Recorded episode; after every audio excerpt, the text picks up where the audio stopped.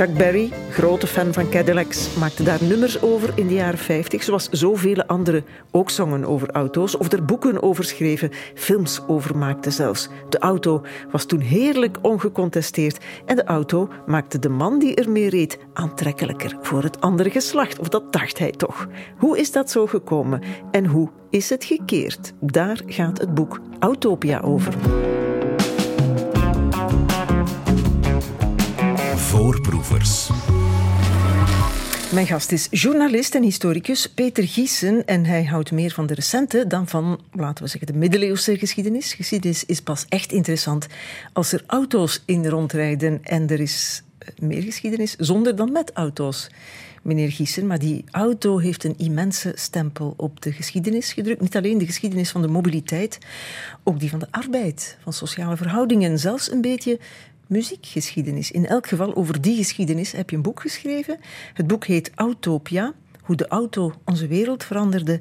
En het begint in 1885 met de eerste auto met benzinemotor.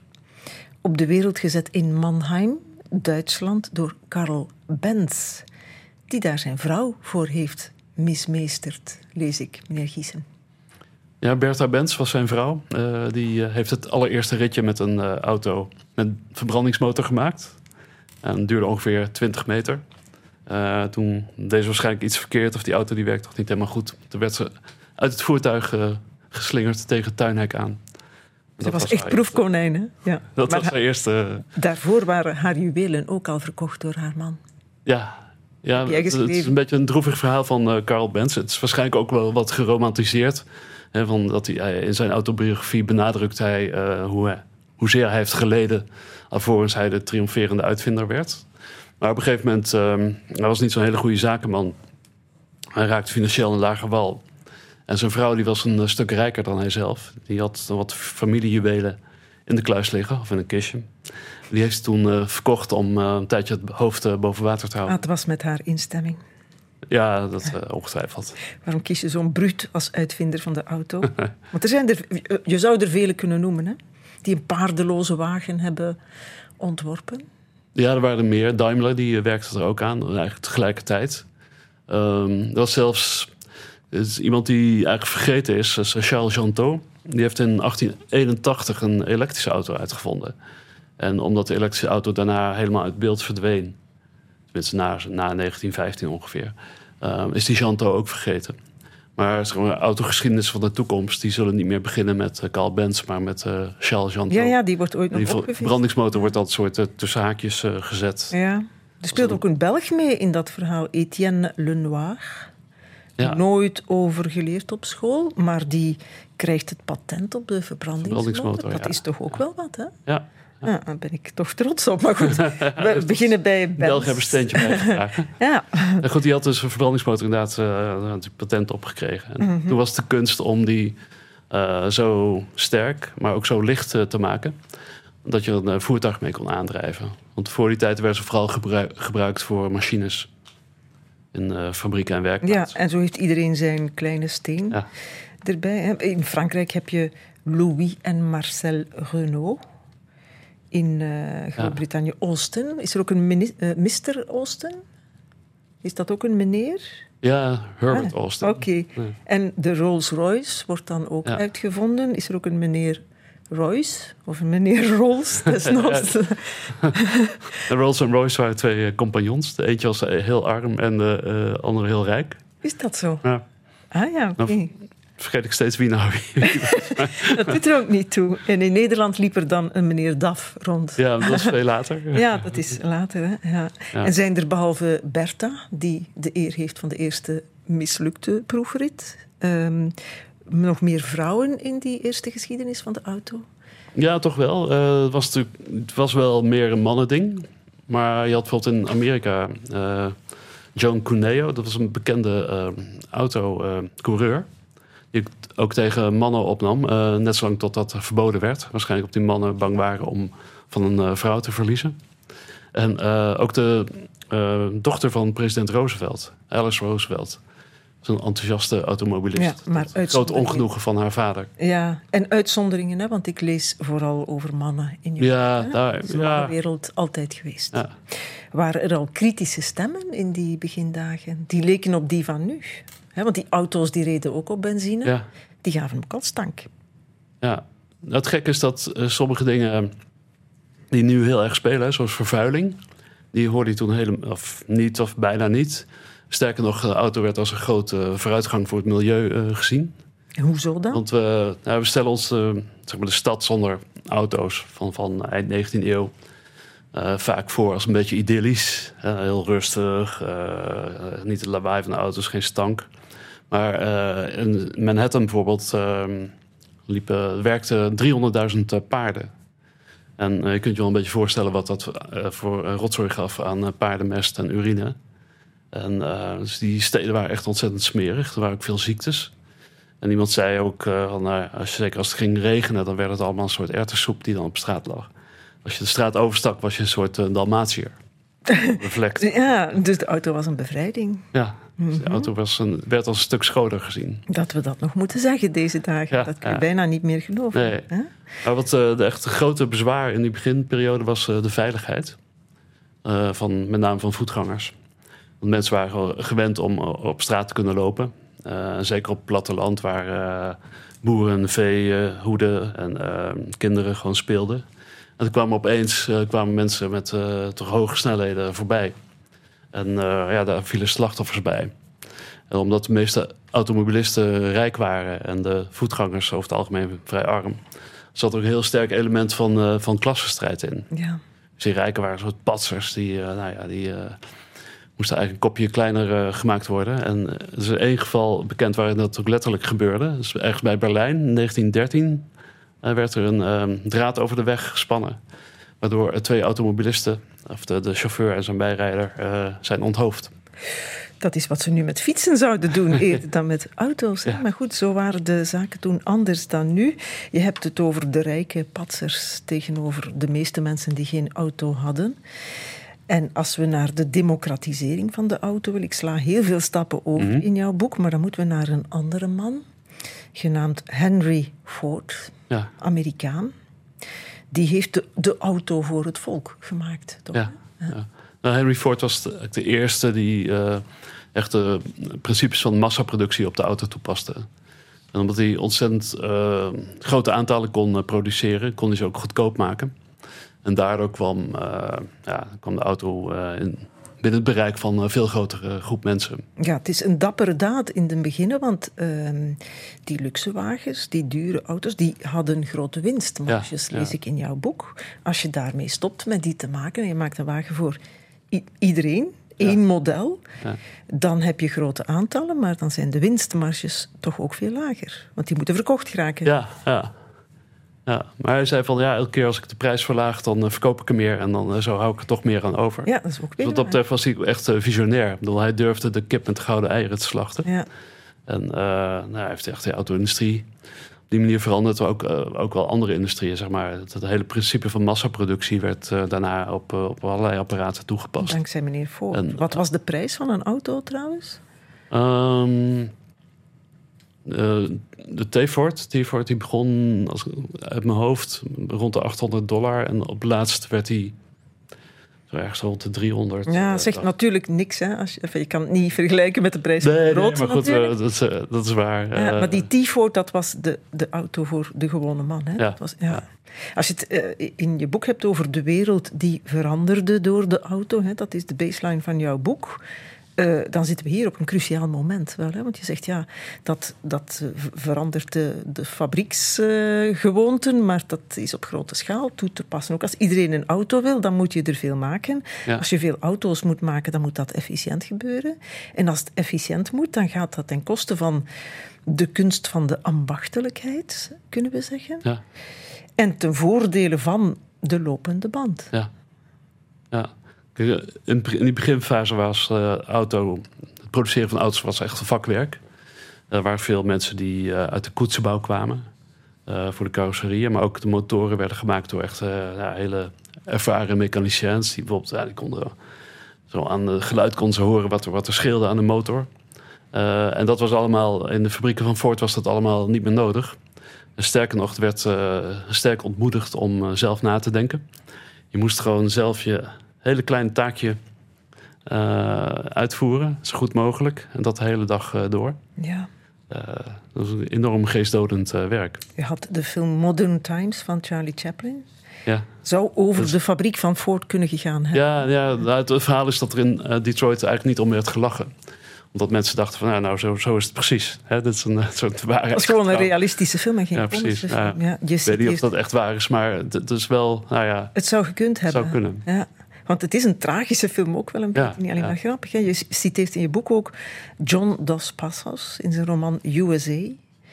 is een pure aanklacht en grote literatuur. Pak ring Plaats ring erop, draai bout vast, schuif splitpen erin, pak ring, plaats ring erop, draai bout vast, schuif splitpen erin, pak ring, plaats ring erop, draai bout vast, schuif splitpen erin.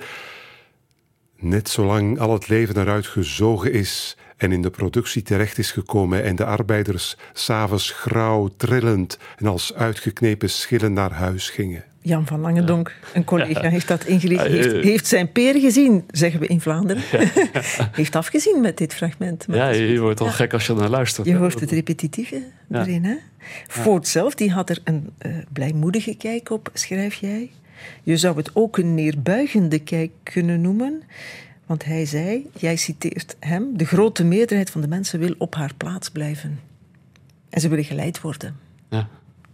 Ik vind hem al minder sympathiek. Ja, ik geloof niet dat hij heel sympathiek was. Ik, ik, denk het ook niet, want even neerbuigend is zijn sociologische afdeling in zijn fabriek, die toeziet op de goede besteding van het loon. Goede besteding is niet aan drank en aan prostituees. Ja, ja paternalistisch, als je dat nu zo bekijkt. Ja. Maar goed, er zat toch wel een beetje, inderdaad, paternalisme, maar er, toch ook, ook iets in van uh, goed voor de arbeiders zorgen. Ja. Uh, die sociologische afdeling die werd er al in 1921 uh, opgeheven.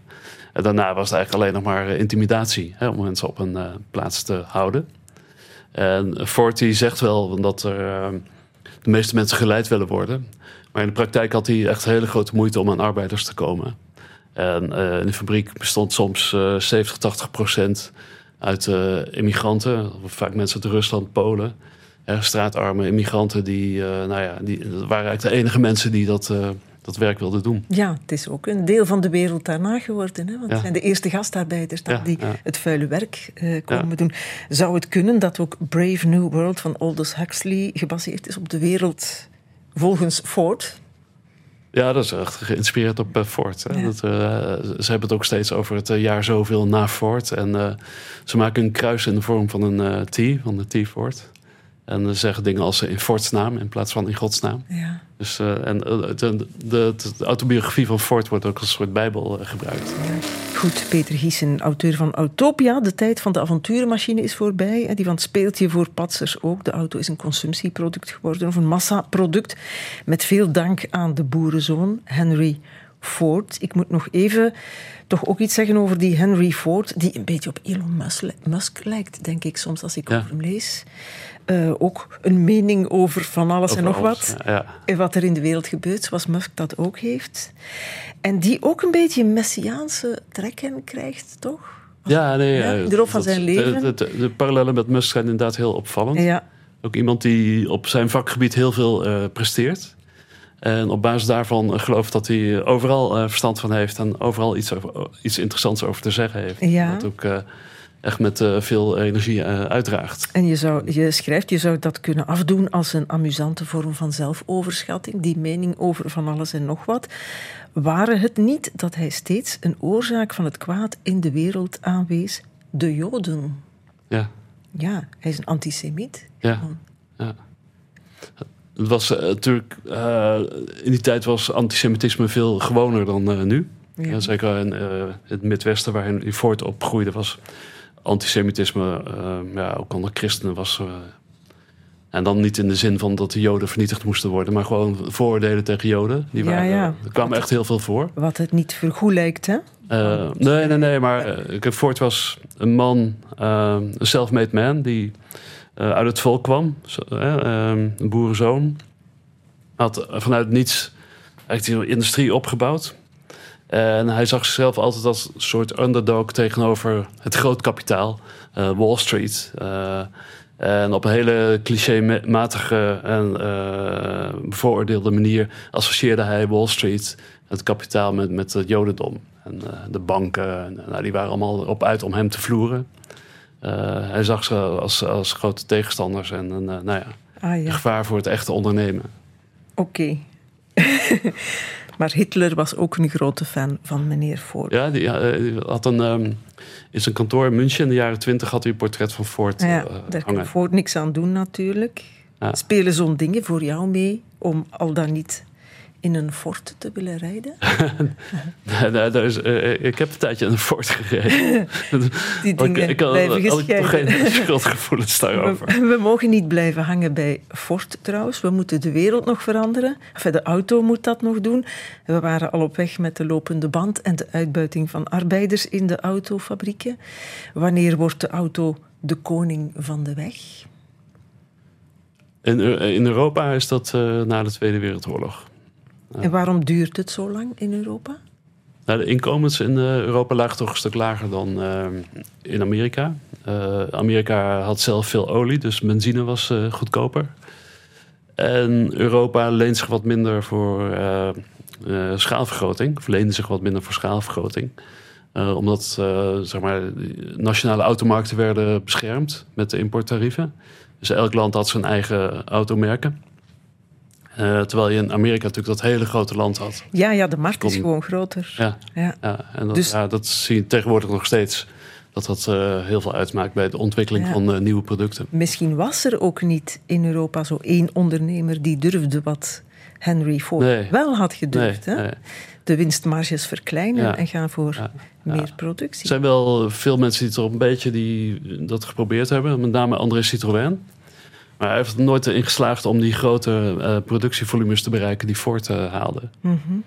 Wat mij opvalt in jouw boek is dat die autobouwers toch vaak neigen naar extreem rechts. Ja. Renault heeft sympathie voor het fascisme. Ja. Ontmoette ook Hitler. Hing misschien ook in zijn kantoor. Ik weet het ja, niet. Dat was wel gewoon op een autotentoonstelling. Um, en het is ook dankzij, of met, nee, niet dankzij, maar met dank aan Mussolini en Hitler uh, dat de gewone man uiteindelijk zijn auto krijgt in Europa. Ja, ja, of leg, dat, de, leg ik de link nu te dicht? Nou ja, kijk, dat was uh, die democratie in Europa. Die slaagde er niet in om uh, de gewone man zijn auto te geven. En toen had je de fascistische regimes, Mussolini, Hitler. Die zeiden van, wij, wij zullen dat wel doen. Maar uiteindelijk was dat, zeg maar, uh, voor de Tweede Wereldoorlog, bleek dat gewoon bluff te zijn. Want Mussolini die was de eerste die uh, snelwegen aanlegde. Uh, maar uiteindelijk was Ita Italië er gewoon veel te arm land voor, met veel te weinig auto's. Dus er kwam niks van terecht. Hitler kwam met een heel uitgebreid programma van Volkswagen. Maar uiteindelijk zijn er voor de Tweede Wereldoorlog, hè, voor 1939, zijn er geloof ik ja, ik geloof 900 Volkswagens geproduceerd. Ja, ja. Uh, die gingen niet naar het volk, maar uh, naar uh, de partijelite. Want Eva Braun, de minnares van Hitler, die kreeg een Volkswagen cabriolet cadeau. Dus ik heb het fout gelezen. De bedoeling was... De bedoeling was ja, wel... Ja, ja. en het was natuurlijk ook een vorm van populisme. Ja, ja precies. Het was het idee van, ja, toch een heel oud brood en spelen idee eigenlijk. Hè, dat, Ja. Ze gedroegen zich in hun eigen auto's ook als dictators. Hè. Ik heb een fragmentje gevonden in jouw boek over Mussolini. Um, ik zou hem niet graag zijn tegengekomen in zijn auto, zeg ik op basis van dat stukje. Het is van de Amerikaanse journalist Cornelius Vanderbilt, moet ik zeggen dan, die een ritje maakte met Mussolini in 1927. Er was een scherpe bocht naar een dorp. De meest roekloze chauffeur ter wereld zou die bocht met hooguit 30 genomen hebben. Wij namen hem met bijna 90. Een klein kind rende voor de auto en werd geraakt. Ik hoorde een gil en zag een groep kinderen met vlaggen zwaaien. Ik keek snel achterom. Er lag een vormeloze kleine gedaante op de weg achter ons. Kijk, uw excellentie, riep ik. Mussolini legde zijn hand op mijn knie en zei: Kijk nooit achterom, Vanderbilt. Kijk altijd vooruit in het leven. Strafstukje. Ja. ja, je vraagt je af of, of het echt zo gebeurd is. Maar uh, hè, dat is getuigenis van uh, Cornelius uh, Vanderbilt. Ja, je het wel in jouw boek. Ja, ja, Mussolini stond wel bekend als een enorme waaghals. Iemand die ja, natuurlijk enorm macho die voortdurend ja. het fysieke gevaar opzocht. Als, als, dit waar is, valt het niet onder waaghalserij. Hè? Nee, dat is gewoon een, criminaliteit. Maar, uh. Adolf Hitler ook een automaniak. Hoewel hij nog ja, maar die, die, die, zelf. die, kon niet rijden. Nee. dat is ook wel een mooi verhaal dat uh, Hitler en Mussolini op 1941 in een vliegtuig zaten. En dat Mussolini toen de stuurknuppel overnam van de piloot omdat hij uh, wilde, wilde zien, uh, laten zien hoe goed hij zelf kon vliegen. En Hitler helemaal wit wegtrok. Ik dacht van ja, deze bravoure, dat kan alleen maar slecht aflopen. Echt patsers, die twee. Ja. Mm. Ik voeg er nog één aan toe, meneer Porsche. Die ook een vegerrol speelt. Ja. Want die heeft een pact met Hitler om die kleine auto te maken. Ja, die beloofde kleine auto. En die wordt helemaal door de NSDAP ingelijfd. Ja. Van uh, obervuurder van de SS. Ja. ja, dat is inderdaad echt een Faustiaans pact. Ja, eigenlijk zijn er veel besmette automerken, als je het zo bekijkt. Ford, Porsche, maar ook Renault, die Renault. gretig auto's voor de Duitsers blijft produceren tijdens de oorlog. Ja. Mussolini is geëxecuteerd. Ja. Hitler heeft zelfmoord gepleegd. Porsche werd er nooit veroordeeld. Hij had En wat is er met Louis Renault gebeurd? Ja, dat is wel een vrij tragisch verhaal. Die is um, in 1944, toen Frankrijk uh, bevrijd werd, um, was de communisten, die altijd zijn tegenstander waren geweest uh, voor de oorlog, die hadden de, toen een hele sterke positie in het verzet. En die dachten van Renault die uh, moet boeten voor zijn zonde, voor zijn collaboratie met Duitsland, maar ook voor alles wat hij de arbeiders voor die tijd heeft aangedaan. Dus die uh, hebben hem gevangen genomen.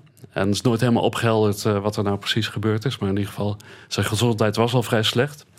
En in de gevangenis is hij waarschijnlijk ook mishandeld. In ieder geval is die uh, gezondheid steeds verder achteruit gegaan. En toen is hij in gevangenschap overleden. De jaren 50 zijn aangebroken. Er waren veel meer liefhebbers van auto's die hun liefde voor het ding via de kunst, in de kunst getuigden. Jack Kerouac schreef On the Road, 1957, onderweg ontsnap je aan de voorspelbaarheid van het burgerbestaan. De auto werd ook uitbundig bezongen in de rock and roll, in dit bijvoorbeeld.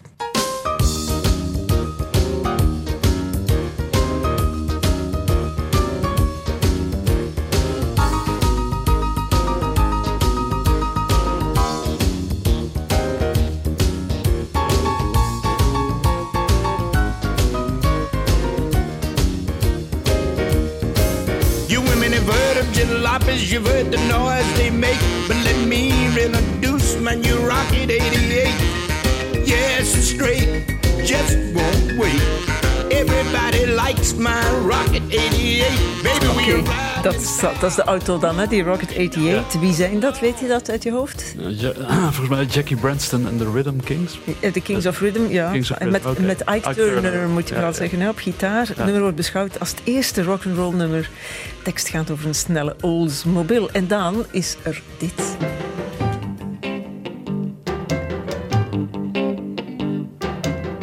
As I was motivating back in town I saw a Cadillac sign say, no money down.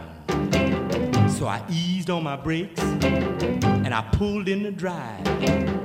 Gunned my motor twice. Then I walked inside. Dealer came to me, said, trade in your Ford and I'll put you in a car and eat up the road. Wat een tof nummer. Wat een goede zanger, Chuck Berry. Ook een fan van de Cadillac in No Money Down. Het thema in dat soort nummers is vaak, schrijf jij, de auto maakt de man aantrekkelijker. voor het andere geslacht eventueel, hè? voor hetzelfde geslacht. Dit is ook Chuck Berry. Riding along in my automobile. My baby beside me at the wheel. I stole a kiss at the turn of a mile. My curiosity running wild. Cruising and playing the radio. With no particular place to go. Over het plezier van het autorijden zonder doel in no particular place to go. Over dat plezier ging het ook in de film American Gravity van George Lucas. Die is al van wat later, hè, van jaren 70, begin jaren 70, maar vereeuwigde net zo goed het cruisen. Dat is nu onvoorstelbaar, hè, Peter Giesen, dat je gewoon de auto nam en wat ging rondrijden. Zonder doel. Ik herinner mij dat ook. In de jaren 70, onze eerste auto thuis, een DAF, apropos. Dat wij meededen aan autozoektochten. Oh ja? Dat je ging dingen zoeken met de auto. Ja. Benzine verspillen. elke dag. Uh, elke... Maar hoe was het dan verstopt? Weet ik niet meer, dat weet ik. Ik herinner mij vooral de auto. Niet meer de zoektocht. Elke zondag uitstappen met de auto, terwijl we eigenlijk fietsers waren thuis. Maar goed, toch, toch groeit de tegenstand tegen die auto bij jullie in Nederland al in de jaren 60. Want jullie hebben Provo. Ja. Ja, in de jaren 60 uh, zie je eigenlijk voor het eerst een uh, echte tegenbeweging tegen de auto. En richt zich op uh, vervuiling, ook het verstopping van, van de steden, filevorming. En meer in het algemeen tegen een materialistische levensstijl, waarvan de auto het grootste, belangrijkste, duurste symbool is. En Provo zeggen eigenlijk tegen mensen van jullie denken dat, jullie, dat de auto jullie vrij maakt. Maar in werkelijkheid zijn jullie gewoon slaaf van, van jullie materialisme. Ja. En um, wat ik, mij wel opviel en ook een beetje onthutste, was dat als je nou kijkt uh, wat dat nou allemaal heeft gedaan, die kritiek op de auto, sinds de jaren 60. En met name op het gebied van milieu en klimaat. Dan is het eigenlijk uh, bijzonder weinig. Misschien wel helemaal niks. Um, dus wel, uh, het heeft zich wel in de hoofd van de mensen genesteld. Het hele debat over de auto zit er altijd een beetje schuldgevoel in. Ook bij autofreaks. Maar uh, er wordt niet minder gereden. De auto's die, uh, zijn uh, groter en zwaarder geworden. Ja, ja de SUV is, erbij, de is erbij gekomen. Hè? Ja. Maar politiek begint het toch een beetje te bewegen en te keren. Want je schrijft dat ook in jouw boek. In 2035 zet Europa de verkoop van auto's met benzinemotor stop. Hè? Wordt het verboden in Europa? Mm -hmm. moeten, we, moeten we wel elektrisch gaan rijden? In ieder geval met nieuwe auto's met nieuwe auto's. Ja, ja, met de nieuwe auto's. Ja. want de anderen mogen nog blijven rijden. Maar dat is toch het begin van het einde. Ja, dat, dan sterft hij uh, langzaam uit. Ja, en zeg je dat nu met spijt in je toon of niet? Um, nou, goed, aan de ene kant heeft uh, de auto met verbrandingsmotor, benzine. Ik hou zelf wel heel erg van diesel. Dat, dat, van diesel dan nog? Van, van diesel en uh, die motors die zo rustig rijden met weinig toeren. Ja. nou, diesel is natuurlijk al helemaal fout tegenwoordig. Um, dus er zit wel meer romantiek in dan uh, een elektrische auto. Ja. Maar aan de andere kant, uh, elektrische auto's zijn gewoon uh, superieur. Zijn beter, simpeler. ik vind ze ook lekker rijden. Als je er even aan gewend bent, dan denk je van bijvoorbeeld dat schakelen, wat ik altijd heel sportief vond. Uh, denk ik van ja, wat is het eigenlijk voor een rare 20e eeuwse gewoon. Ja, ja. Terwijl je schrijft, het is al ouder dan, dan de verbrandingsmotor. Hè? Ja, ja. Het is al ooit uitgevonden en het is toen niet gelukt. Waarschijnlijk ook omdat je daar niet ver mee geraakt, want dat is nog altijd... Ja, was met name de actieradius was een groot probleem. maar dat is nog altijd een groot probleem. Ja, maar toen was het echt, uh, ja, eh, was het uh, zeg maar 30, 40 kilometer ver. nee, dat, dan kun je beter de fiets nemen natuurlijk. Ja. Maar ben jij een believer van de elektrische auto? Want ja. je zegt actieradius is niet groot, is nog altijd niet groot. Hè? Nee, maar het neemt natuurlijk wel toe. Ik rijd elektrisch, meneer ja. Gissen. 400 kilometer, veel verder gaat het niet. En dan mag ik mijn radiator niet opzetten. de radio niet aanzetten? Uh, nee, de radio nog net wel. Maar goed, er wordt ook meer uh, eh, CO2 geproduceerd bij het, uh, of uitgestoten bij het maken van de accu's, ja. lees ik in jouw boek. Het is niet zo proper. Ja, maar zeg, vrijwel alle deskundigen, ook de rapporten die ik daarover geraadpleegd hebben, die zeggen toch wel, al met al is een elektrische auto wel een stuk uh, beter voor milieu en klimaat. Uh, zo, nou, het is ongeveer 60% besparing als je over de hele levensloop uh, kijkt. Um, dus hoe je het ook bent of verkeerd, het is wel een, een verbetering. Ja. Hey, blijft wel even ellendig voor de verkeersveiligheid. Ja, uh, misschien. Lijken we niet om te malen. nou ja, dat is wel een van de dingen die ik me afvraag. Als je in een um, elektrische auto rijdt. Dus een van de fijne dingen is dat hij heel snel accelereert. Dus als je een beetje een uh, ingewikkelde verkeerssituatie hebt, kun je gas geven en dan heb je meteen alles achter je. Mm -hmm. uh, waardoor je heel veel overzicht voor je hebt. Ehm, maar als ik probeer voor te stellen hoe dat zal zijn over tien jaar, als uh, misschien iedereen, of bijna iedereen, of in ieder geval heel veel mensen een uh, elektrische auto rijden. En iedereen die uh, um, accelereert heel snel. En in van die situaties, van die weefmanoeuvres waar alles naar een andere baan moet. Dan kan ik me voorstellen dat dat levensgevaarlijk is. Ja. Ik vraag me ook af of dat uiteindelijk niet gereguleerd gaat worden. Dat die acceleratie van die auto's niet aan banden wordt gelegd. Mm -hmm. Dat als je nou een kleine elektrische auto, gewoon een brave burgermansmodel hebt. Die uh, trekt sneller op dan de sportwagens van de, van de jaren 60. Ja. Maar goed, stel je vindt nu de auto uit. Je weet dat de tol 500 doden per jaar is. Ja. Dat wordt dan... nooit meer goedgekeurd, hè? Nee, nee. Ja, het is heel wonderlijk dat een uh, samenleving zo geobsedeerd is door veiligheid. Uh, vaak hè, hoeft maar iets mis te gaan. Of de, klinkt meteen roep om maatregelen. En gewoon toch zonder al te veel moren accepteert uh, dat die uh, doden de prijs van de vrijheid zijn. Ja, en dat zal met de elektrische auto alsnog niet anders zijn. Die rijdt op de weg en die rijdt ja, ook hard. Maar ik, ik, verwacht wel, toch vroeg of laat, dat het aan banden wordt gelegd. Je ziet nu al als je een moderne auto rijdt, dat de chauffeur eigenlijk steeds minder zelf hoeft te doen. Dat je, eh, de auto houdt zichzelf in de, in de baan en remt automatisch af voor uh, voorliggers. Uh, je kunt je voorstellen dat het steeds meer gewoon gereguleerd gaat worden. En dat de auto zelf rijdt en je als chauffeur minder vrijheid hebt. Ja, dan is ik verwacht wel dat dat zal gebeuren. Gedaan met aantrekkelijk zijn voor het, andere geslacht in je auto. Je noemt je boek een requiem voor de auto, maar nu nog niet. Hè. Jouw tijd zal het nog wel duren, de mijne dat denk ik ook al. Zeker, ooit wordt de auto een curiosum en wordt dus een boek over de auto. Dat ook een hebben ding dat je maar beter nu in huis kunt halen. Autopia. Dankjewel, uh, Peter Giesen. Voorproevers.